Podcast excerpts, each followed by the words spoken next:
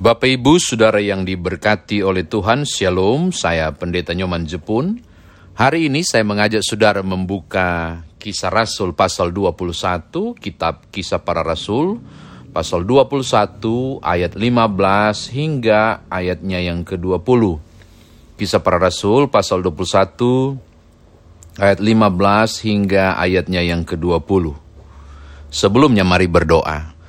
Bapa Surgawi, Allah pencipta langit dan bumi, kami bersyukur untuk kasih karunia yang kami nikmati di perjalanan hidup kami hari ini. Lalu firman Tuhan juga sebentar akan kami baca dan renungkan. Kami membutuhkan hikmat Tuhan yang menuntun kami memahami kekayaan firman Tuhan ini, lalu kemudian mengerjakan dalam hidup beriman kami. Demi Tuhan Yesus Juru Selamat firman yang hidup, kami berdoa. Amin. Kisah para Rasul pasal 21 ayat 15 sampai ayat yang ke-20 berbunyi demikian. Sesudah beberapa hari lamanya tinggal di Kaisarea, berkemaslah kami lalu berangkat ke Yerusalem. Bersama-sama dengan kami turut juga beberapa murid dari Kaisarea. Mereka membawa kami ke rumah seorang yang bernama Manason. Ia dari Siprus dan sudah lama menjadi murid. Kami akan menumpang di rumahnya. Ketika kami tiba di Yerusalem, semua saudara menyambut kami dengan suka hati. Pada keesokan harinya pergilah Paulus bersama-sama dengan kami mengunjungi Yakobus. Semua penatua telah hadir di situ. Paulus memberi salam kepada mereka, lalu menceritakan dengan terperinci apa yang dilakukan Allah di antara bangsa-bangsa lain oleh pelayanannya. Mendengar itu, mereka memuliakan Allah. Lalu mereka berkata kepada Paulus, Saudara, lihatlah beribu-ribu orang Yahudi telah menjadi percaya dan mereka semua rajin memelihara hukum Taurat. Demikian firman Tuhan, saudara saya dikatakan berbahagia jika mendengarkan firman Tuhan ini, merenungkannya, memberitakannya, istimewa melakukan dalam kehidupan beriman kita. Bapak Ibu Saudara, kalau saya mulai dengan sebuah pertanyaan. Apa tanggapan saudara jika ada orang yang sudah tahu ada bahaya di depan, dia bukannya menghindar, malah sengaja maju untuk mendapati bahaya itu. Saya kira kita sepakat untuk mengatakan itu tindakan yang bodoh. Ya tak? Itu disebut dengan tindakan yang bijak. Demikian juga yang terjadi.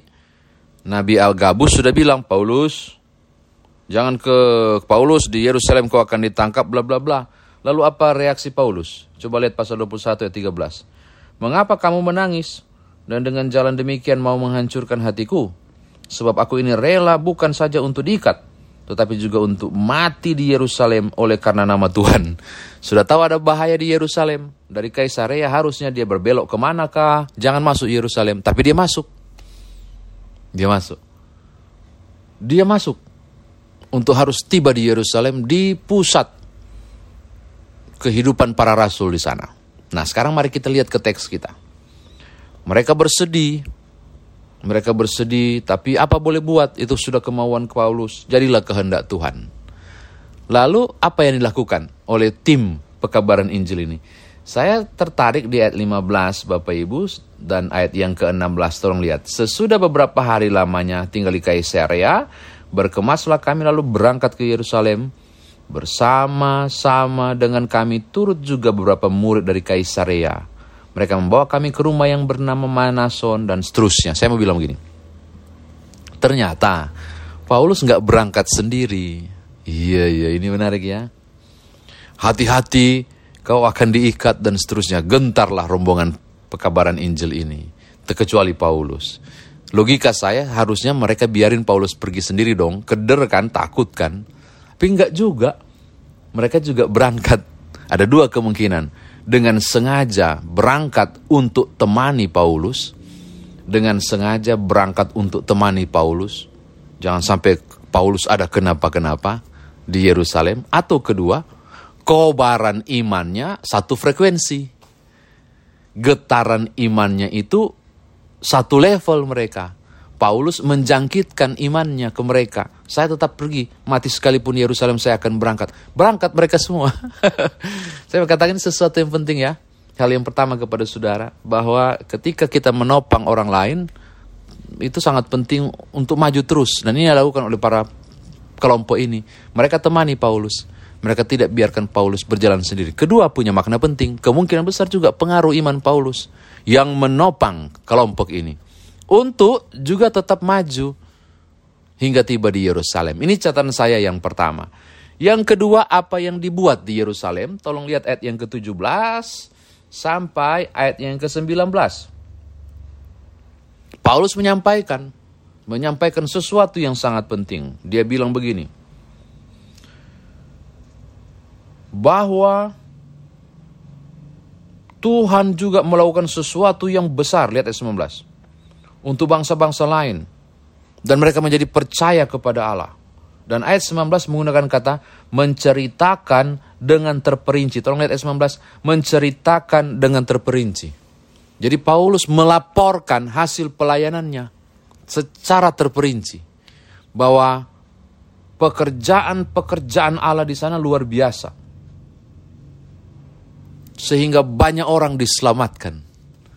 Lihat lihat Bapak Ibu catatan kedua saya senang. Dia melaporkan secara terperinci. Saya membayangkan laporan terperincinya ini. Waktu saya ke Roma, waktu saya ke sini, waktu kayak saya ke situ. Wah, saya ditolak, bla bla bla bla dan seterusnya. Wah, tapi banyak juga yang terima saya ngajar dan seterusnya. Dia akan cerita secara terperinci. Tetapi bukan itu yang menarik perhatian saya. Tolong teliti lihat ayat 19. Bapak Ibu harus lihat ada kata kunci yang menarik. Lihat ya saya baca. Paulus memberi salam kepada mereka, lalu menceritakan dengan terperinci apa yang dilakukan Allah di antara bangsa-bangsa lain oleh pelayanannya. apa yang dilakukan Allah, bukan apa yang dilakukan saya. Tangkap? Apa yang dilakukan Allah bukan apa yang dilakukan Paulus. Keberhasilan begitu banyak bangsa-bangsa tidak bersunat, bukan turunan Abraham, menerima Yesus Kristus sebagai Tuhan dan Juru Selamat, tidak diklaim Paulus sebagai pekerjaannya. Tapi dengan jujur dan terbuka dia bilang apa yang Tuhan lakukan. Bukan aku lakukan. Saya tangkap maksud saya. Ini pengakuan bahwa yang saya kerjakan, saya cuma melayani. Coba lihat. Apa yang dilakukan Allah di antara bangsa-bangsa oleh pelayanannya. Saya cuma menghamba. Yang Tuhan suruh itu yang saya bikin. Saya bukan siapa-siapa. Keberhasilan itu karena Tuhan. Wah, keren gak Bapak Ibu? Laporannya berapi-api secara terperinci. Ujung-ujungnya yang ditinggikan bukan dia, yang ditinggikan dan diagungkan adalah Allah luar biasa. Sekarang mari catatan ketiga, apa reaksi? Ayat 20. Tolong lihat, apa reaksi mereka? Sayang sekali cuma pendek redaksinya, ayat 20. Mendengar itu, mereka memuliakan Allah. Mendengar itu, mereka memuliakan Allah. Bukan mendengar itu mereka terima kasih loh Paulus, lu luar biasa, keren banget kau punya pelayanan khotbahmu mantap lah gitu. Kuasanya kau oh, kuasa yang ada padamu hebat lah. Wah, kau punya fisik hebat juga ya. Kau tidak lelah ya, bla bla. Enggak. Ending dari laporan itu sama-sama, serentak. Mereka meninggikan Allah dan tidak menyebut manusia. Hal ketiga sama saya mengatakan kepada Bapak Ibu Saudara sangat penting.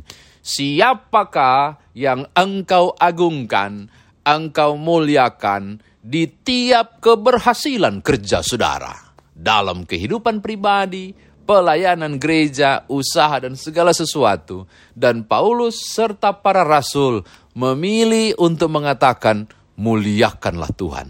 Iya, keren kan? Jadi muliakanlah. Padahal Bapak Ibu tolong lihat ayat 25. Tetapi mengenai bangsa-bangsa lain yang telah menjadi percaya, sudah kami tuliskan keputusan kami, yaitu mereka harus menjauhkan diri dari makanan seterusnya. Jadi bangsa-bangsa lain diterima. Yang penting mereka harus mengikuti menjauhkan diri dari makanan-makanan uh, darah dan seterusnya. Yang saya bilang apa? Begitu menggemparkan sebenarnya pekerjaan-pekerjaan Paulus ini. Dan ujung-ujungnya sepakat pihak sinodal Yerusalem mengagungkan dan memuliakan Tuhan. Saya kira demikian firman Tuhan ditafsirkan bagi kita. Nah sekarang bagaimana saudara dan saya bawa firman Tuhan ini dalam kehidupan beriman kita berdasarkan kisah Rasul pasal 21 ini. Ada beberapa hal Bapak Ibu yang percaya. Ya yang pertama Bapak Ibu. Topanglah tiap orang seperti hari kemarin firman Tuhan itu. Dalam pelayanan. Dampingilah, temanilah mereka Jangan biarkan sendiri. Yang kedua, ini juga saya mau katakan, bahwa kita bisa menjadi teladan dan mempengaruhi orang lain. Seperti teladan yang dibuat oleh Paulus. Apa pun yang terjadi, jangankan diikat. Mati di Yerusalem karena Yesus pun saya mau. Sehingga rombongan pekabaran Injil itu pun ikut. Bahkan kelompok dari Kaisarea beberapa murid pun mendampingi melihat semangat iman Paulus. Saya mau katakan hal yang kedua. Saudara bisa memilih menjadi pengaruh yang baik atau menjadi pengaruh yang buruk bagi orang lain. Saudara bisa memilih untuk menyalurkan energi positif kepada orang lain atau negatif. Saudara diminta oleh Tuhan untuk memberi pengaruh positif bagi orang lain dan menopang orang lain. Bahwa melalui saudara dan teladan saudara, orang terpikat untuk mengerjakan apa yang saudara kerjakan. Saudara Bapak Ibu bisa bayangkan ketika misalnya saudara makan di restoran, misalnya kalau di luar rumah, saudara tidak langsung makan, tapi lipat tangan dulu. Saudara pikir itu sepele? Oh enggak bagi saya. Ada orang yang terpancing, ngapain dia lipat tangan itu? Oh sembahyang, oh orang Kristen. Itu hal-hal sepele loh Bapak Ibu. Atau kemudian bisa memberi pengaruh. Teman meja yang kemudian langsung makan, tapi kecelek karena ketika dia baru mau makan, yang dilakukan oleh saudara adalah melipat tangan dulu untuk berdoa dalam hati. Misalnya, itu beri pengaruh yang positif. Aduh, jadi malu saya. Iya ya, harusnya sebelum makan bersyukur dulu ya. Hal-hal kecil, tidak usah seperti Paulus mati Yerusalem, berat. Hal-hal sepele, mengucapkan puji Tuhan. Bagaimana luar Tuhan luar biasa. Itu hal sepele. Tapi itu sesuatu yang luar biasa untuk menjadi teladan. Hal sepele mempengaruhi orang lain. Beri teladan positif supaya orang lain benar-benar terpikat untuk mengerjakan hal yang positif itu juga. Itu hal yang pertama. Hal yang kedua, Bapak Ibu, ujung-ujungnya Tuhan yang dimuliakan. Paulus melaporkan begitu banyak bangsa yang kemudian e, percaya kepada Allah. Yang melakukan itu bukan aku, kata dia, tapi Tuhan yang melakukan. Lalu apa reaksi? kelompok sinodal, orang sinode di Yerusalem.